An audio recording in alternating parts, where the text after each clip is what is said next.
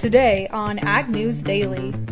When you're in a communist country and U.S. officials tell you you better delete your tweets, and you're only 3 days into a 10-day visit, you better.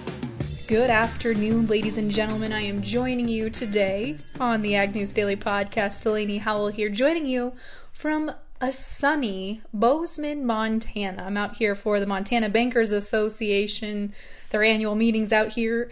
And Bozeman, let me tell you what, folks, is a gorgeous place not too far from the Yellowstone National Park.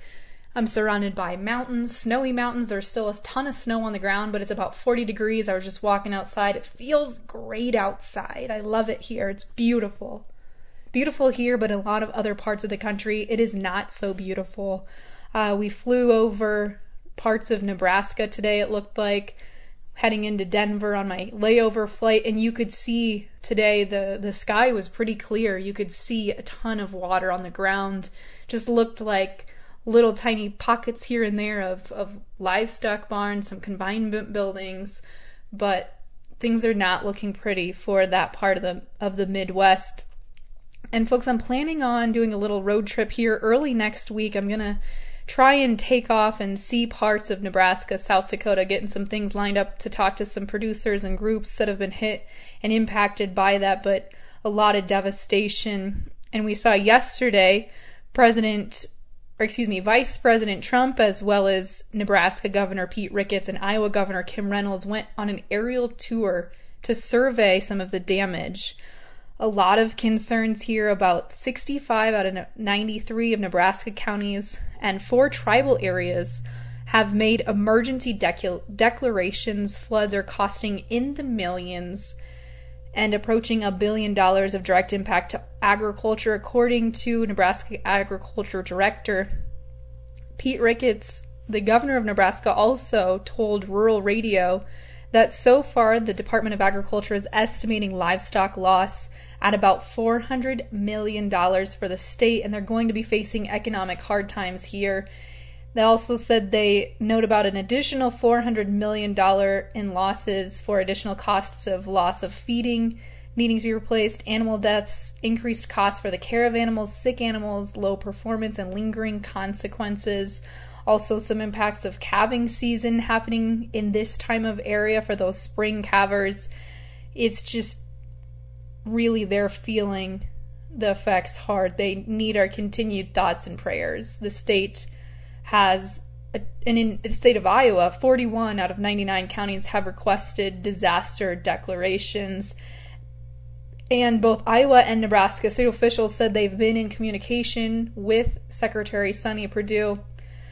And another thing here to consider that's coming down the pipeline for these folks is locks and dams. According to Mike Steenhook, the executive director of the Soy Transportation Coalition, barges, getting rail systems through there, those are the long-term effects that they're going to be feeling, besides the rebuilding of their agriculture and manufacturing and all the other industries that have been hit hard there. So again, thoughts and prayers go out to those folks. And another quick note here, if you are interested in helping out with monetary donations for Nebraska specifically, the Nebraska Department of Ag, Nebraska Farm Bureau, and Nebraska Cattlemen's Associations are taking donations right now to help, especially with caring for those cattlemen and women who have been affected definitely by the floods. But all industries of agriculture are feeling the effects, poultry, pig production, and especially cattle production. So in a little bit more happy news, we saw President Trump and President Bolsonaro of Brazil had a good joint conference yesterday, and Brazil has agreed to lift its ban on U.S. pork, and they're making good here on a 24-year-old promise to set up an annual 750,000 metric ton tariff rate quota to allow 750 million tons of wheat from the U.S. into Brazil, tariff-free. So that's great news. We saw that announced Tuesday afternoon. The presidents held a joint press conference at the White House. They also said they were going to work on getting U.S. pork back into Brazil. They originally were trying to get these things happening back in 1995, but then Brazil joined Mercosur, and that trade bloc included Argentina, Paraguay, and Uruguay, and so those neighboring countries saw tariffs lifted, but not on the United States, so it's been a long time coming, especially for our wheat production. Brazil produces about 5 to 6 million tons of wheat per year, but the country consumes about 10 million tons annually. So it will be a new market there, maybe not a huge market to start off with, but a new market at least for the U.S. wheat producers, and we can certainly be good to get rid of some wheat right now when we're sitting on such a large stockpile here in the United States and worldwide. U.S. pork, the USDA has said that they are working with Brazil now, or going to be starting to work with Brazil to not only get U.S. pork into Brazil, but also help streamline the process with food safety and inspection services to help accelerate the process of making sure that Brazilian beef is safe for U.S. consumers. We know about last year this time that we had the Brazilian beef scandal there with JBS and a couple other producers, packing plants. And so the U.S. is really going to try and step up some of that food and safety inspection. And I think it's, this isn't written, but I'm reading between the lines here. I would say that that was probably part of the agreement to get U.S. pork back into Brazil, was agreeing to take more Brazilian beef into the United States. So again, I'm just speculating here, reading between some lines, but I would say that that is probably a little bit to do with this agreement. So great news on that front. And it definitely sparked some excitement in the wheat pits today, and we're going to get to that here in just a little while. But on the flip side of that, we've got great news now going on with Brazil. But when we look at our trade relationships with China, President Donald Trump made announcements just today on Wednesday that he's planning on leaving U.S. tariffs on Chinese products in place for, quote, a substantial period of time. He said that even if some form of deal is reached with China, he still plans on leaving these tariffs on Chinese goods. They are shaking the U.S. ag sector right now, and a group of 59 different U.S. farm groups sent a letter to President Trump on Tuesday pleading with him to lift the tariffs.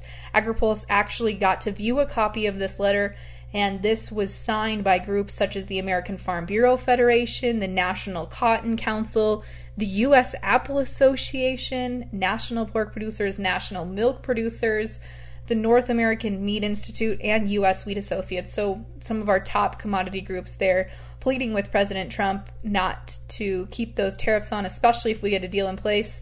And they said failing to lift these tariffs could negate any positive gains resulting from a new trade agreement with China. American products are rapidly losing their earned market share to our competitors, underscoring the need for an urgent resolution.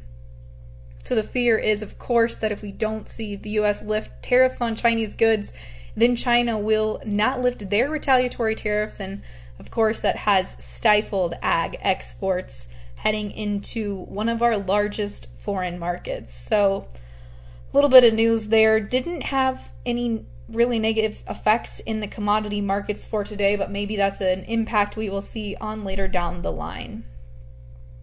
Looking over at a case that we've been watching, the Roundup Ready case with defendant Dwayne Johnson. No, not Dwayne The Rock Johnson, but Dwayne Johnson, a school groundskeeper in, I believe, San Francisco or California, somewhere out in there. We saw a second phase begin today in the trial of this lawsuit linking Monsanto Roundup's herbicide to cancer.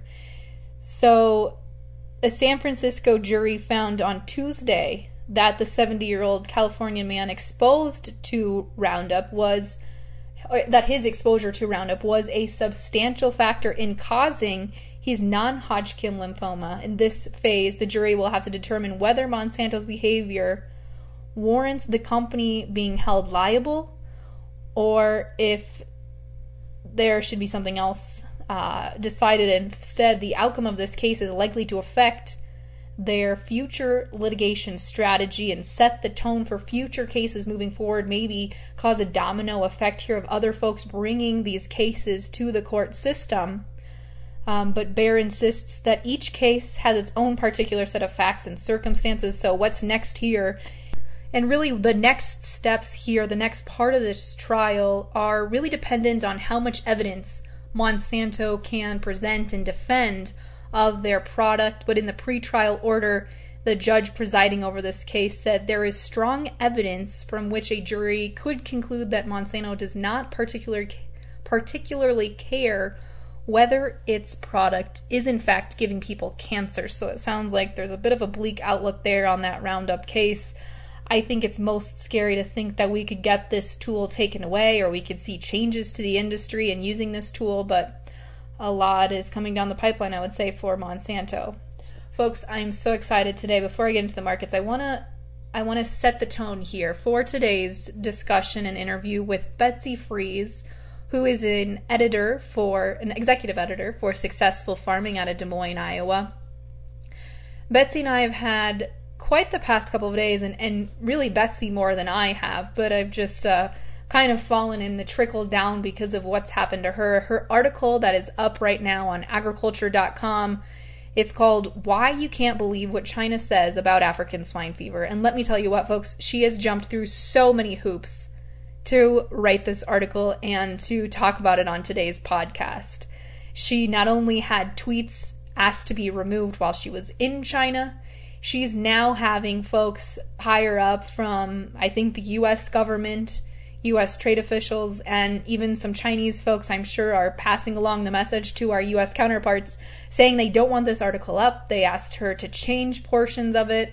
She is really feeling the heat from writing this article, and I tell you what, it makes me so thankful and also a little nervous that we are seeing not really her constitutional right being taken away, but compared to China, we still have our First Amendment right of freedom to free speech and to write and publicize stuff, but it is really hitting home for me as a journalist to see that she's having to jump through all of these hoops and kind of dilute her story to some extent to make sure that honestly, these things she's writing don't have an impact in our Chinese-U.S. trade negotiations. And I think, I'm not even sure that I know the full extent of this seriousness of this, but we're really just tipping the iceberg here. So there are a few parts of this interview that Betsy asked me to cut out specifically.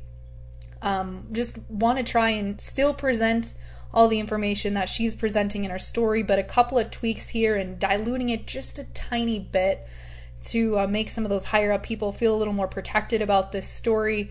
But this has been really fascinating, and I encourage you all to check out that article, especially before Betsy asked to make maybe some of those tweaks to it.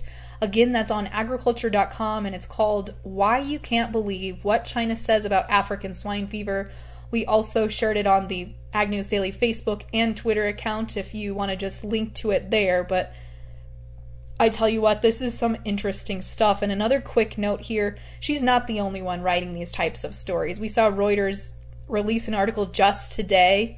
It's called Piles of Pigs, Swine Fever Outbreaks Go Unreported in Rural China. I'll probably share that one on our Facebook and Twitter page too, but it is just crazy, the discrepancy we'd see between the Chinese government, what they're reporting, and what maybe some private industries are reporting there in China. And it's going to be a great conversation, so folks do stay tuned for that.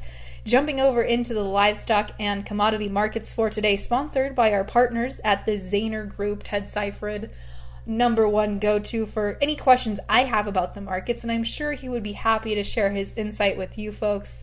Give them a call today at 312-277-0050. Looking across the screens today, a lot of green in all commodity markets, starting out with the May corn contract down 0.75 cents at 371.5, the December up 0.25 cents at 395.5. Soybean pits, the May contract up 2 cents on the day at 9.06 even, while the November up 2 cents as well to close at 9.40 1/4.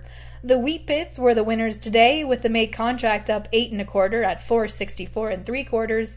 The December up 7 cents to close at 4.93 1/4. Hopping over into the livestock pits, in the live cattle contract, we saw the April contract put on 45 cents on the day at 1.2957 1/2. The June up 65 cents to close at 1.2337 1/2.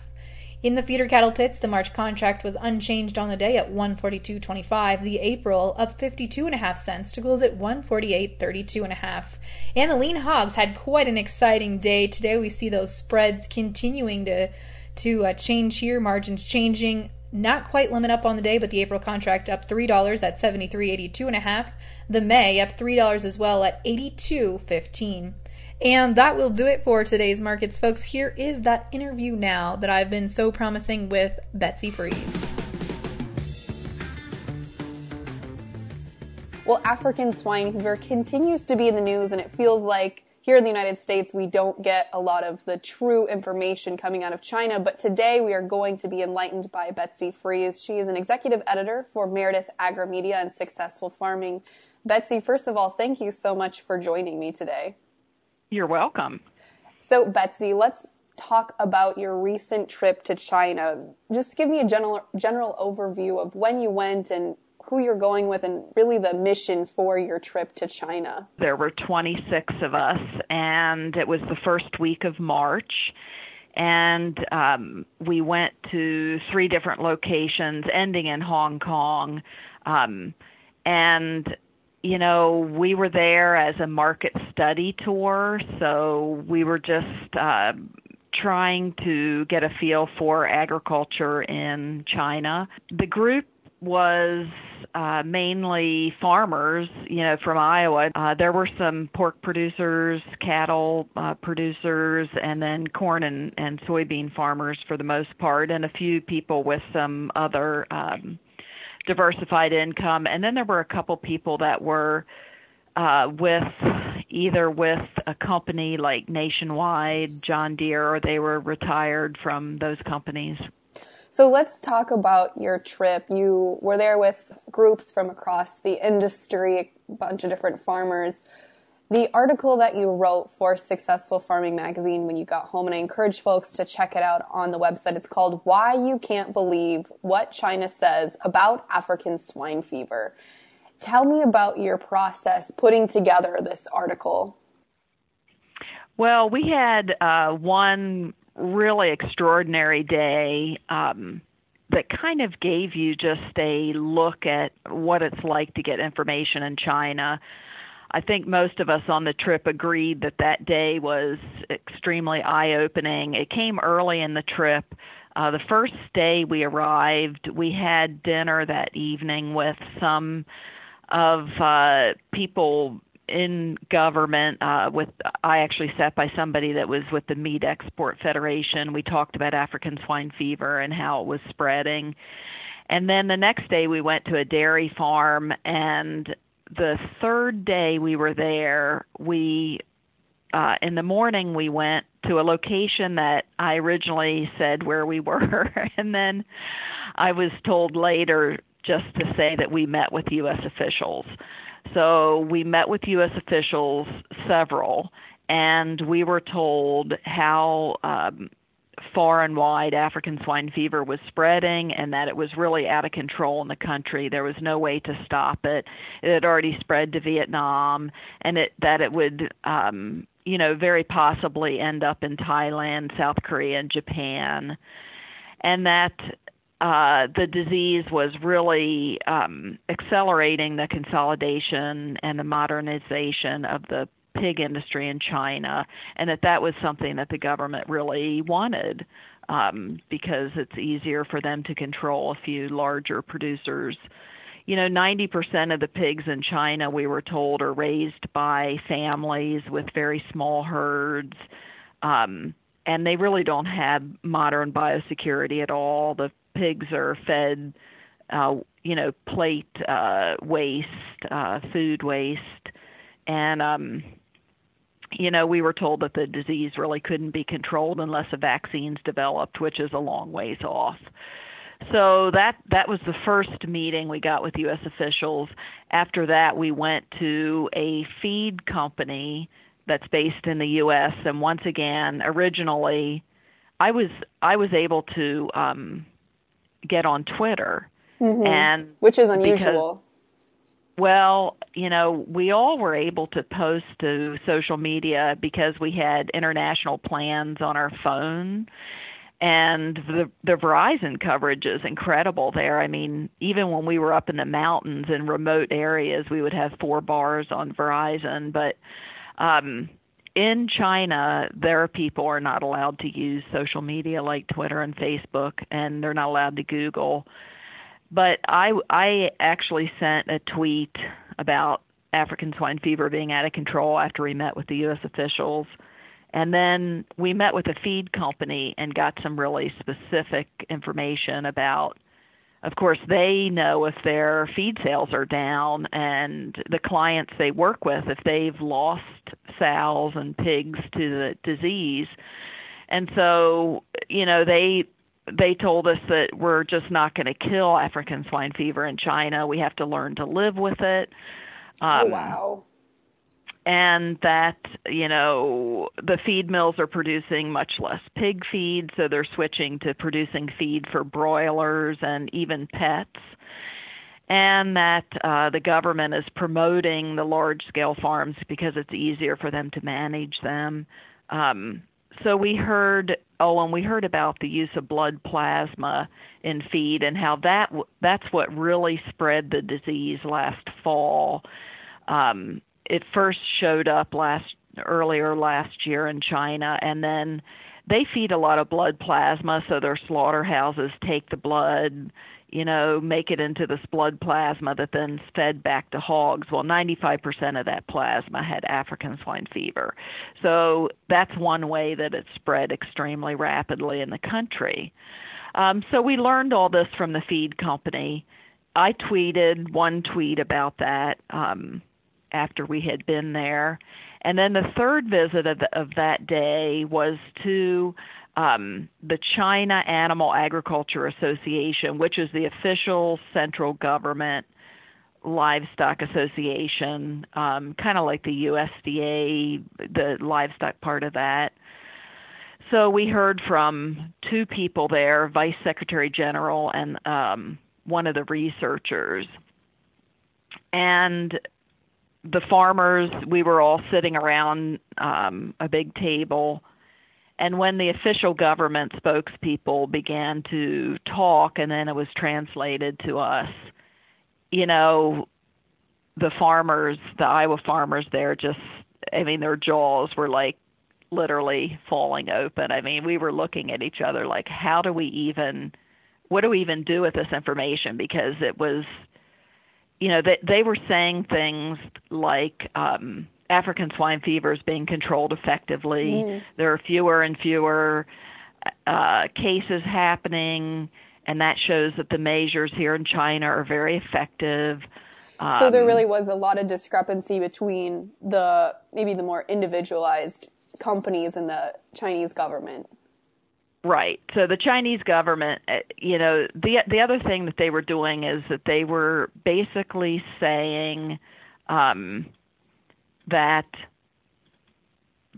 they're telling consumers, you know what, pork is a red meat and it's not so good for your health.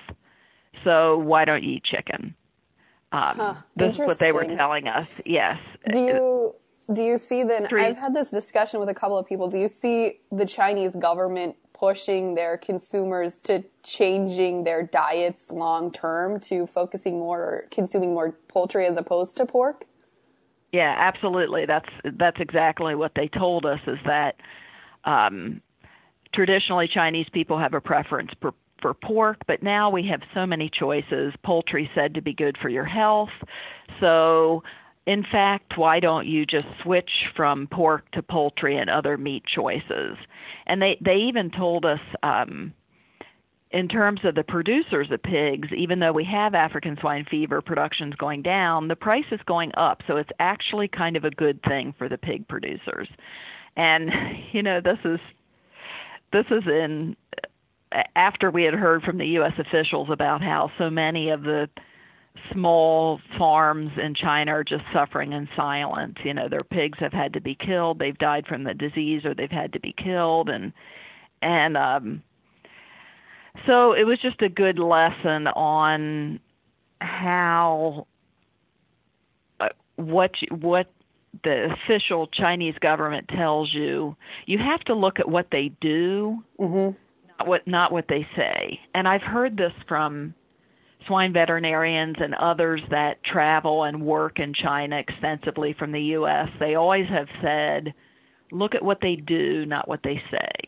Wow. So that was really eye-opening. So during that visit with the official Chinese government, our guide got a call from the U.S. officials we had met with earlier, and the top U.S. official told him, tell Betsy Freeze to quit tweeting.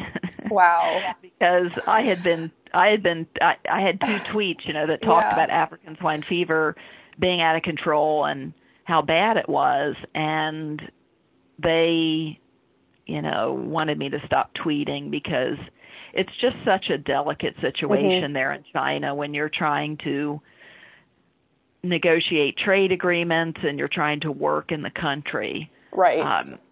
You don't want to make the Chinese people angrier. Right. So I stood on a street corner in Beijing and I deleted my tweet. Mm. And as a journalist, that probably just kills you a little bit too, to be censored. Well, you've had such a great experience here in the United States, being able to say, virtually whatever we want. Right. Yeah. A couple of the farmers on the trip said to me, I don't think you should have had to.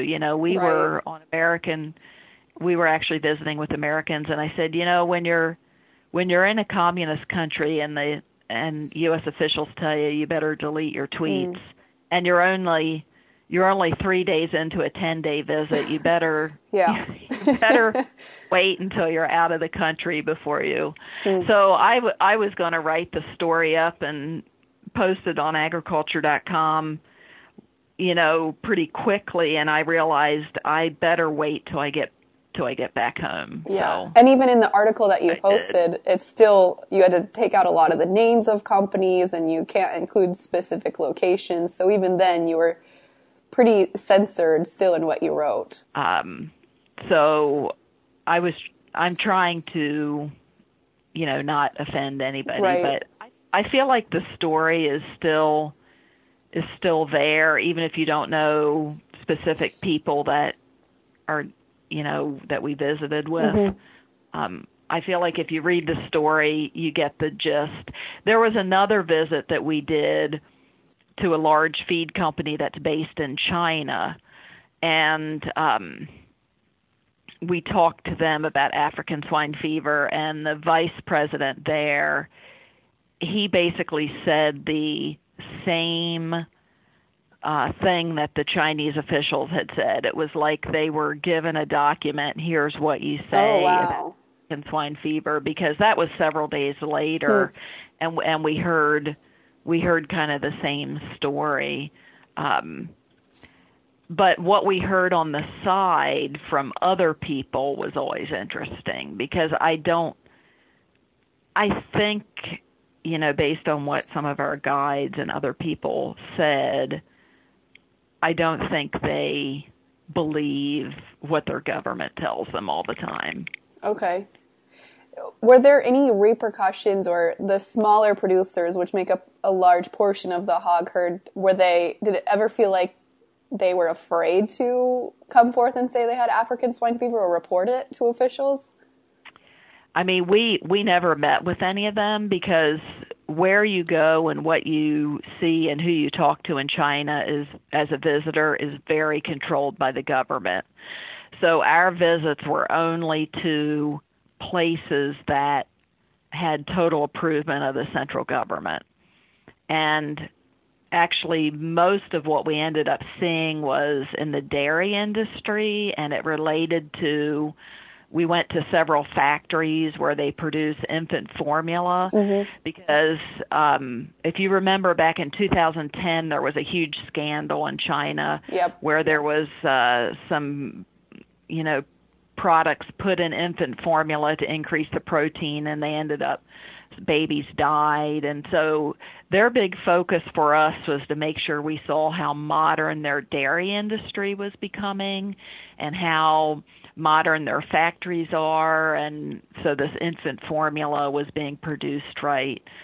And, you know, we didn't go on hog farms because we also didn't want to pick up African swine fever. Right. Okay. But we were in markets all over several different cities, and in those markets, there's fresh pork everywhere. I mean, you can't get away from pork because they just have it sitting out for sale, you know, all over the place, snouts and pig's feet and intestines and all that kind of thing. Wow.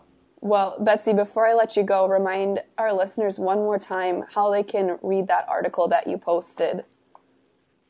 You know, it's on agriculture.com, and you could probably just Google why you can't believe what China says about African swine fever, and it'll come up. Awesome. Betsy, thanks so much for sharing about your recent trip to China. This has been fascinating. You're welcome. Thank you.